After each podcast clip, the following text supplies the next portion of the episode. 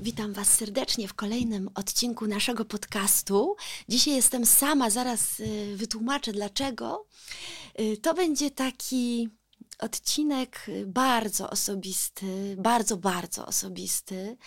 Y, przyznam, że hmm, chyba rok minął, zanim tak naprawdę zdecydowałam się, żeby podzielić się tym doświadczeniem mm, z Wami Y, takie różne fale po drodze przechodziły tak i nie, tak i nie, ale ostatecznie y, bardzo się cieszę, że do tego dochodzi.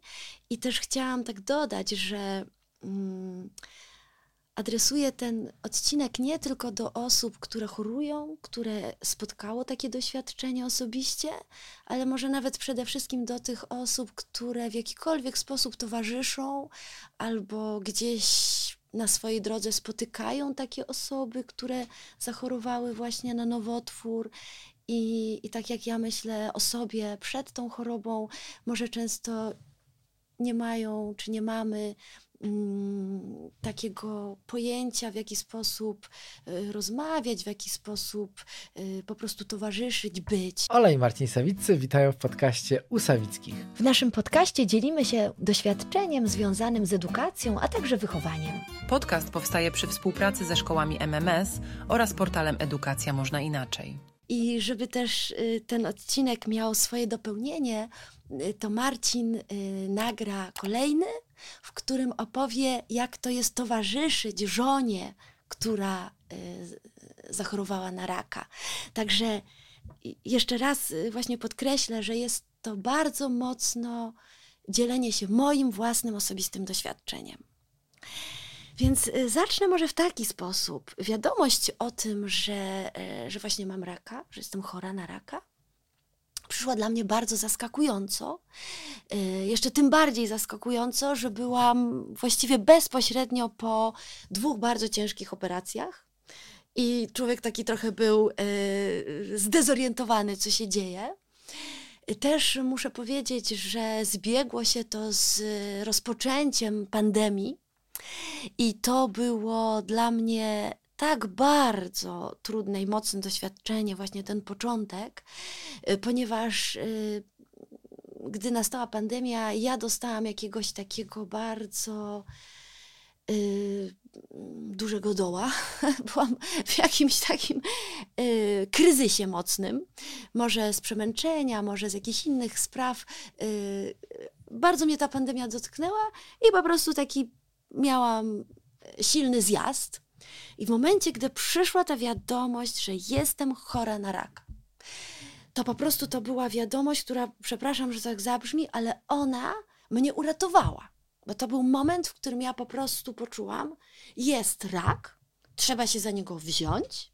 Nie można teraz y, odja- odlatywać w jakichś, nie wiadomo, y, psychicznych, dziwnych w ogóle abstrakcjach, tylko po prostu jest konkret, za który y, muszę po prostu się wziąć. I to mnie w tamtym momencie tak naprawdę bardzo mocno, mówię to z całą świadomością, uratowało y, z jakiegoś takiego właśnie nieracjonalnego y, odjechania w jakieś y, trudności i dało mi takiego mocnego kopa do tego, żeby po prostu wziąć się za siebie. Zresztą, na jednym e, z pierwszych spotkań e, z panem doktorem, którego tu nawet wymienię z imienia, z nazwiska, z panem doktorem e, Robertem Repeciem mm, ze Śląska, z Katowic, który, któremu jest tak naprawdę myślę, z całą świadomością muszę to powiedzieć, zawdzięczam życie, ponieważ on zdiagnozował, znalazł i, y, i, i, i bardzo, bardzo wiele mu zawdzięczam. Pan doktor, pamiętam jak, jak na jednym z pierwszych takich konsyliów, spotkań y, powiedział mi, pomimo tego, że maskę miałam tu po uszy, po oczy założoną i, i nic nie było widać, on powiedział do drugiej pani doktor na tym konsylium, mówi, pani Ola już wygrała, już to widzę po oczach. I jak mi to dużo dało, ta, ta jego wiara w to, że on widzi w moich oczach, że ja już wygrałam, że tak naprawdę no, takie proste słowa skierowane ze strony lekarza, no dały mi bardzo dużo takiego zapału i siły do tego, żeby walczyć. Po prostu, żeby podjąć tę walkę. Także jestem przeogromnie wdzięczna ludziom, którzy y, właśnie w szpitalach y, stanęli na mojej drodze. Tutaj y, zrobię też taką małą dygresję gdy już jeździłam do, do, do szpitala, do Katowic i tam bardzo, no, no, no, bez przerwy tam byłam na tych chemiach, to jedną z pierwszych osób, która była dla mnie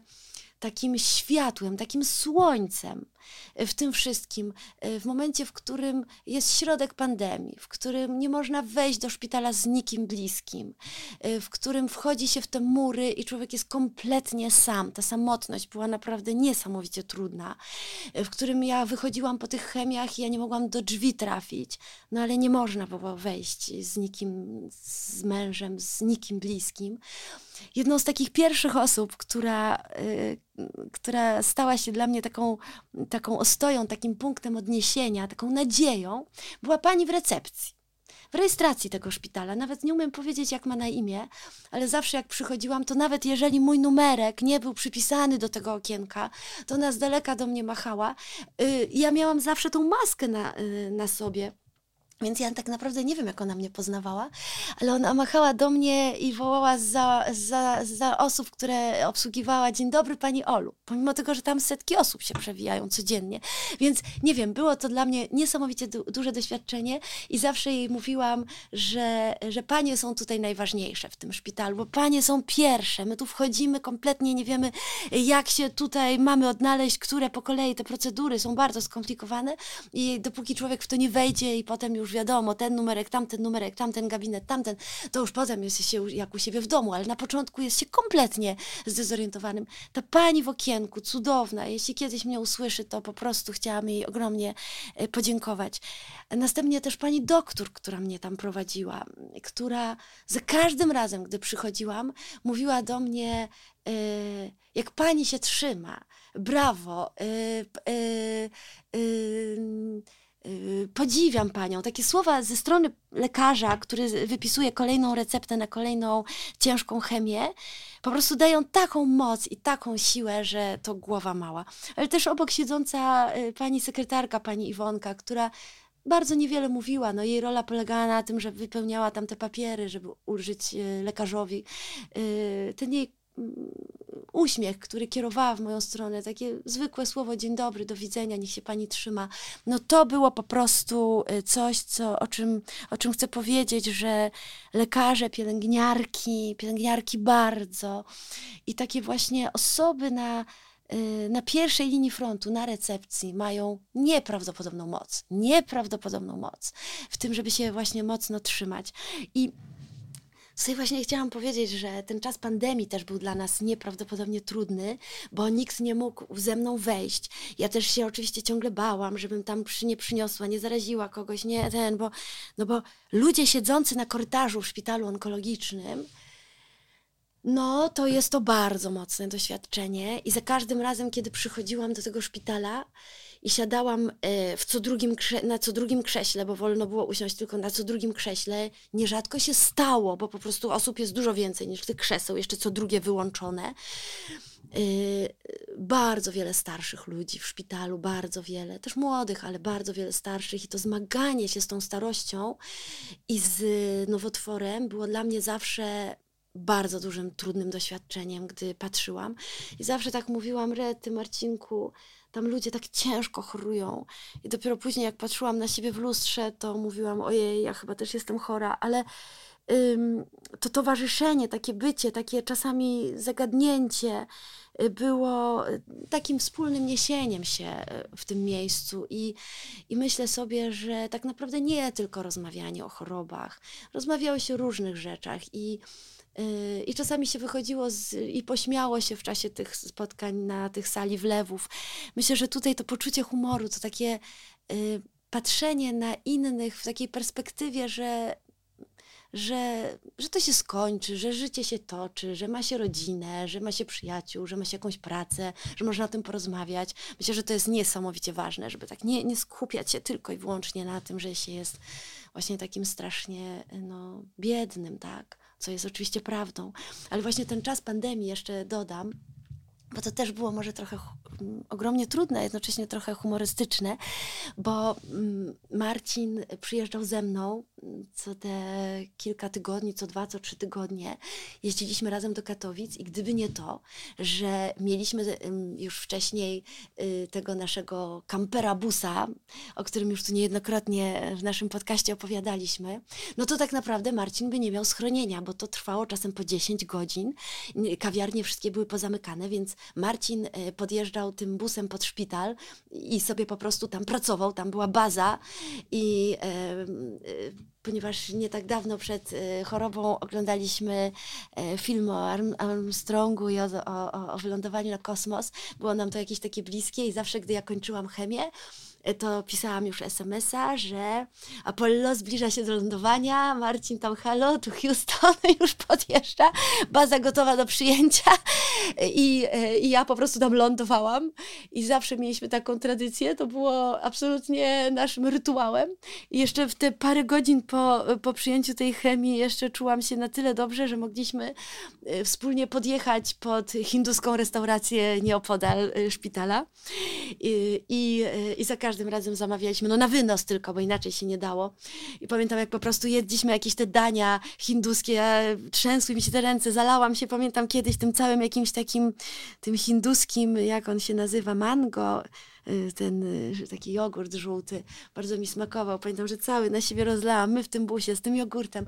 Ale po prostu to było już oczywiste, że Marcin, wiedząc, że Apollo zbliża się do lądowania, już dzwonił do tej e, restauracji, żebyśmy tam długo nie czekali, już zamawiał, podjeżdżaliśmy, odbieraliśmy i, i cieszyliśmy się. I ten bus zresztą, był dla nas takim drugim domem, bo czasami było tak, że podjeżdżaliśmy rano, bo musiałam zrobić bardzo wcześnie, no podjeżdżaliśmy świtem, to tam o czwartej rano wyjeżdżaliśmy z domu, podjeżdżaliśmy świtem, trzeba było tam się już bardzo wcześnie na jakieś tam badania krwi zgłaszać, ale na przykład czasem było tak, że ja miałam przyjęcie po południu, więc my tam siedzieliśmy e, w tym busie, jeszcze w jakimś momencie e, też e, miałam jakiś taki ciąg zastrzyków, które musiałam sobie do brzucha dawać, a no po prostu siedzieliśmy w tym busie, a nasz bus wygląda mniej więcej tak, że jakby ktoś, ktoś tak nie wiedział, to by pomyślał, że taki bus hipisów, takie chusty fajne, wełniane tam zwisają.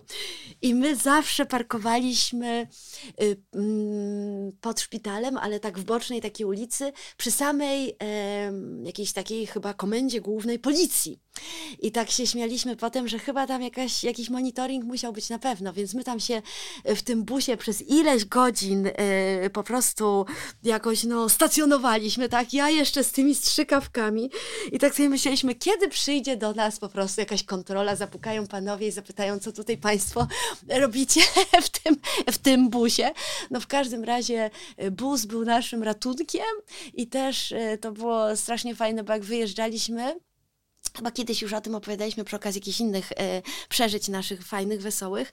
No po prostu nie ma takiej opcji, żebyśmy nie, nie jadąc gdziekolwiek, nawet do szpitala na chemię, żebyśmy się nie zatrzymali na stacji benzynowej i nie kupili kawy, a szczególnie zwłaszcza na stacji e, Mixpol, to jest nasza ulubiona stacja benzynowa i ulubiona kawa na stacji Mixpol, bo dla nas po prostu zatrzymanie się na stacji benzynowej było namiastką wakacji. Bo w wakacje się zawsze człowiek zatrzymuje, ma czas i kupuje kawę. I my po prostu zawsze, jadąc na chemię czy wracając, zatrzymywaliśmy się na, na jakiejś tam stacji po jakiegoś głupiego hot doga, ale my czuliśmy, że my żyjemy, tak? Bo my jesteśmy w busie, bo tym busem jeździmy na wakacje. I to jest taki nasz w ogóle, jakby jak już tylko wsiadałam do busa, to ja już byłam u siebie. Więc muszę powiedzieć, że to było takie. Myślę sobie, że jak miałabym coś komuś powiedzieć, jakby ktoś, powie, ktoś mnie pytał, Ola, powiedz, jak przeżyć to, jak przeżyć, ktoś mnie niedawno pytał, koleżanka, która właśnie zachorowała, ja mówię, słuchaj, no wiesz, warto znaleźć sobie takie swoje takie swoje dobre rytuały, takie swoje dobre skojarzenia, takie swoje dobre miejsca, które się dobrze kojarzą. Dla nas niewątpliwie były te podróże busem. No, yy, oczywiście było to też jakby no, bardzo trudne, tak? bo bardzo o wiele milej by się Marcinowi pracowało w jakiejś kawiarni przez 10 godzin niż, niż siedząc w tym busie, no ale ale nie, jednocześnie ten bus nas naprawdę no nieprawdopodobnie yy, yy, po prostu ratował. Ale też właśnie tutaj wspominając to pytanie tej, tej koleżanki, yy, chciałam tak właśnie bardzo mocno to podkreślić, że wsparcie osób nawet wydawałoby się takich zupełnie pod, postronnych, takich, z którymi nie mamy na, na co dzień w ogóle kontaktu. Ale y, os, osób, które y, no po prostu przysyłały jakieś SMS-y. Miałam taką koleżankę, z którą przez te chyba dwa lata, to było coś niesamowitego. Ona codziennie przysyłała mi serduszko i to w ogóle taka, ja nie wiem skąd ona brała takie różne ikonki tych serduszek przeróżne, ale po prostu ja już tylko czekałam, kiedy dostanę od Kamili serduszko. To było coś i to było jakby bez słów, nie? Bez słów.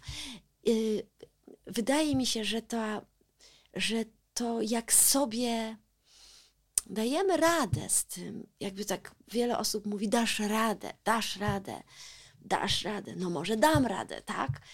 Chcę bardzo sobie dać z tym radę, ale bym to nawet powiedziała, że to, czy sobie dam radę, czy sobie dawałam z tym radę, było bardzo mocno wprost proporcjonalne do tego, jakiego wsparcia otrzymywałam od ludzi. Osobno zaraz opowiem o rodzinie, ale teraz chciałam podkreślić to wsparcie od osób zupełnie postronnych, o taki uśmiech, o to, że że ktoś mówił mi jestem, jesteśmy. Chcę właśnie powiedzieć, że to jest taki moment, w którym człowiek zadaje sobie też bardzo wiele pytań, bo się z tym organizmem dzieje tak dużo dziwnych rzeczy, tak bardzo trudnych. Człowiek tak bardzo cierpi że mm, nie możemy sobie z tym poradzić. U mnie się jeszcze nakładała ta pandemia, ten lęk przed tym całym, y, przed tymi chorobami, przed tą chorobą. W każdym bądź razie jedno z większych takich wsparć teraz, jeśli chodzi o taką stricte stronę taką medyczną, to udzieliła mi koleżanka Agatka, która, z którą się w ogóle bardzo słabo znałyśmy. Ileż ona mi dała takiego osobistego wsparcia,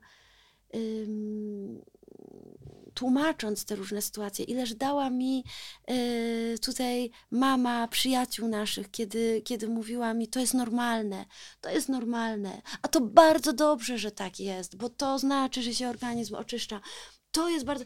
I to mi dawało najwięcej takich różnych właśnie dobrych myśli, że, że, że, że to idzie w dobrym kierunku, że to jest. Lekarze czasami nie mają na to czasu, bo jest po prostu te, te, te, te, setki osób przewijające się przez gabinet lekarza. No to jest oczywiste, że lekarz nie ma czasu na pochylenie się takie na to, to że mi pani doktor mówiła, że podziwia i że, i że wszystko idzie dobrze i że, i że się tak cieszy, że sobie tak z tym radzę, to było dla mnie przeogromne wsparcie. Natomiast wiele takich niuansów tłumaczyli mi właśnie y, przyjaciele, ale czasami ludzie, którzy nie byli wcale na co dzień wcześniej ze mną tak blisko. Ale chciałam właśnie powiedzieć jeszcze, że w momencie, gdy ta wiadomość przyszła do mnie i gdy, mm, gdy spadła na mnie trochę, no tak, mm, było to takie mocne zaskoczenie, aż takie Hmm, bo byłam właśnie po ciężkich operacjach, trochę właśnie wcześniej walcząc o, już ze zdro o zdrowie bardzo mocno i zaczęłam sobie szukać sensu tego. Właściwie jaki sens ma ta kolejna choroba, tak trudna choroba? I wtedy yy, pomyślałam sobie, że jak nie znajdę sensu w tym, to będę się, to będę buksować w miejscu, to, nie, to, to będzie mi bardzo trudno. I bardzo szybko, tu wezmę do ręki ten notes, bo on taki ma bardzo ważny dla mnie wymiar. Bardzo szybko pomyślałam sobie, że mogę tę chorobę, to cierpienie, bo tak trzeba powiedzieć wprost, ofiarować w różnych intencjach, w intencjach różnych ludzi, których gdzieś mam w koło, bliskich, dalszych. I właściwie tuż po pierwszej chemii mm, akurat ten notesik miałam ze sobą taki zupełnie. Ja bardzo lubię pisać pamiętniki i, i bardzo lubię w ogóle pisać dużo piszę.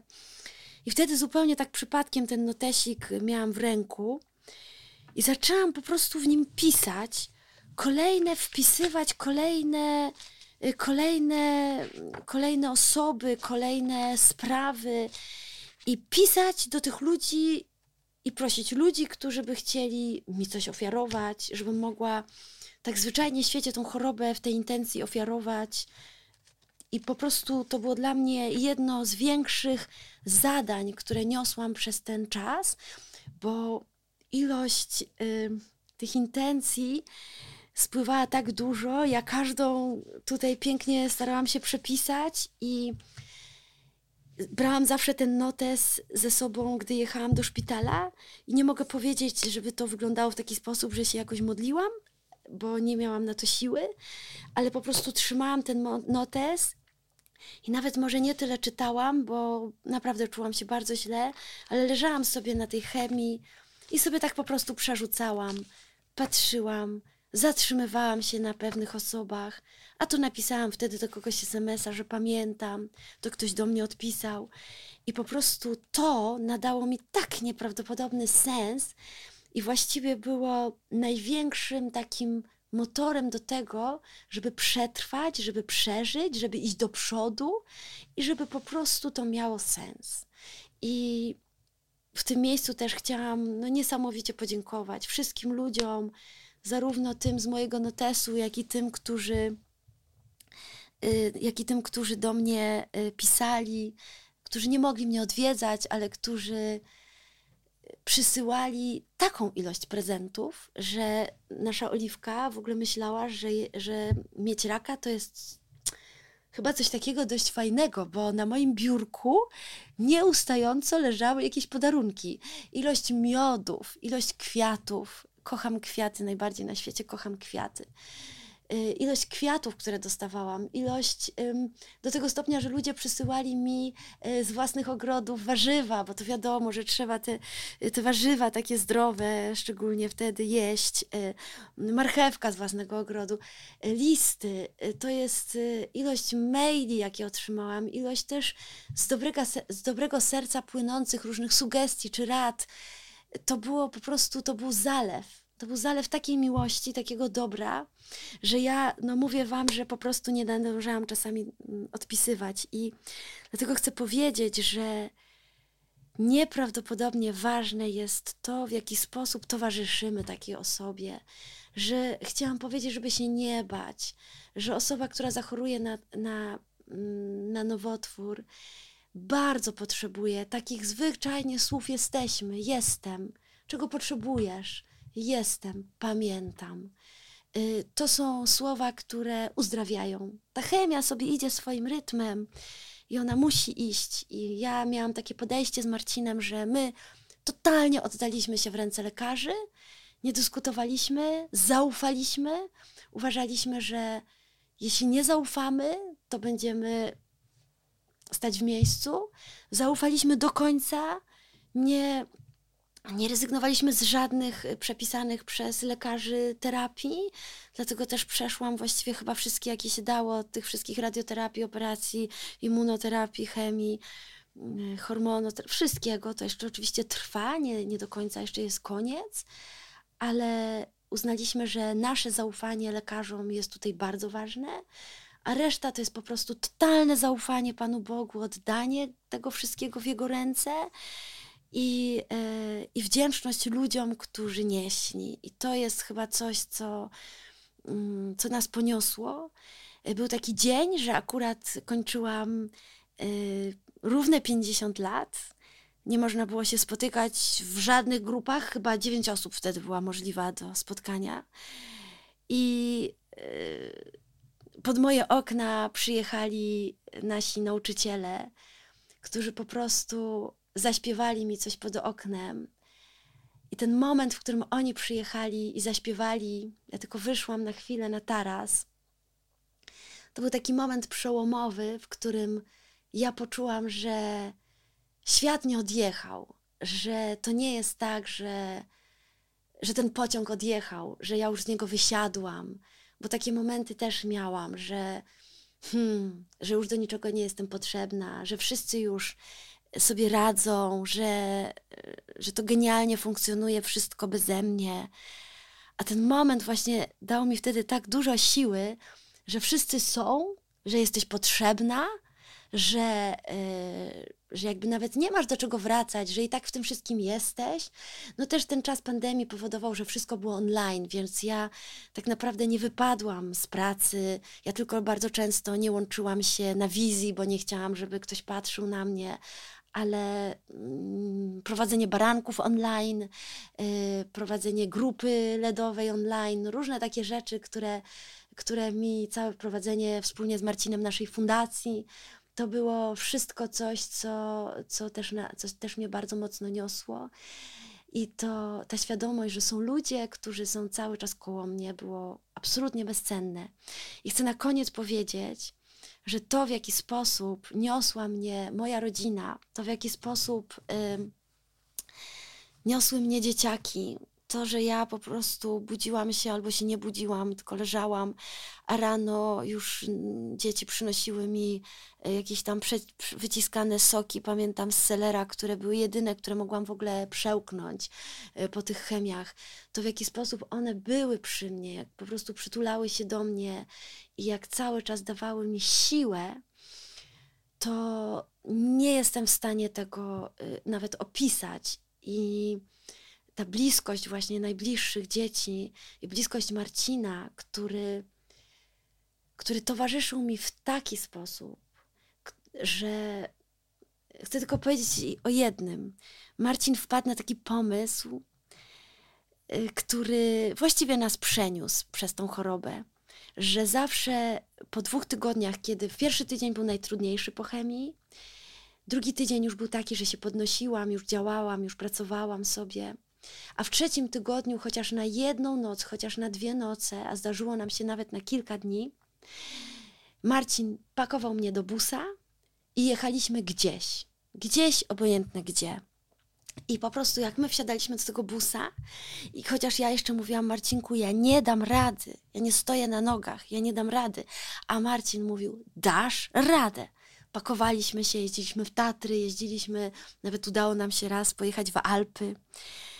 Yy, to było coś, co nas niosło. To było coś, co było po prostu takim motorem. Już tylko planowaliśmy, gdzie pojedziemy i gdzie na ten jeden. Chodziło o to, żebyśmy też pojechali na jedną albo na dwie noce, bo to zawsze dawało taką, taki nieprawdopodobny dystans.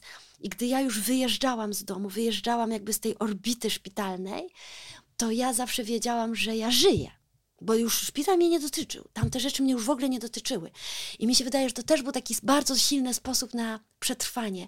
Znaleź, znaleźliśmy sobie takie nasze, mm, taką naszą niszę, w której nikt od nas nic nie chciał, w, w, takim sensie mówię lekarskim. Ja e, nie musiałam patrzeć w lustro, e, byliśmy, e, ja szłam 300 metrów albo trochę dłużej, a Marcin wchodził sobie na przełęcz, a ja sobie siedziałam z moim czerwonym notesem i się modliłam i trzymałam go i wpisywałam. Tu mam taki nawet na końcu cudowny wpis, nawet widać na nim jelenie, bo, bo właśnie to była taka dolina, w której ja siedziałam, a a jelenie się zbliżyły i to było takie piękne. I chcę powiedzieć po prostu, że, um, że to jest czas, który nas też nieprawdopodobnie do siebie zbliżył. Był niesamowitą też szansą, był darem dla nas i, i chcę za to wszystko podziękować najbardziej Marcinowi, moim dzieciom, moim rodzicom, y, naszej ukochanej cioci, mojej, mojej mamie, która, gdy ja leżałam po prostu na tym łóżku nieprzytomna, mama potrafiła godzinę i półtorej po prostu słuchać mnie i mnie, i ja słuchałam mamy. I to było coś, co po prostu niosło nasza najbliższa rodzina, rodzeństwo, mnóstwo przyjaciół i ludzi, którzy, których w ogóle nie znałam, a pisali, wspierali. Chcę wszystkim podziękować za to wsparcie i, i jeśli tylko mogę, to dać siłę i dać moc tym, którzy przez to przechodzą, że, że to wszystko się da z Bożą pomoc, pomocą i nas wszystkich. I bardzo za to dziękuję, dziękuję i zapraszam również na ten drugi podcast, który nagra Marcin o tym, jak y, przeżywał to z perspektywy męża. Dziękuję bardzo. Do zobaczenia. Bardzo dziękujemy Państwu za wysłuchanie naszego odcinka i zachęcamy do pozostawienia komentarzy i podejmowania dyskusji. Podcast powstaje przy współpracy ze szkołami MMS oraz portalem Edukacja Można Inaczej.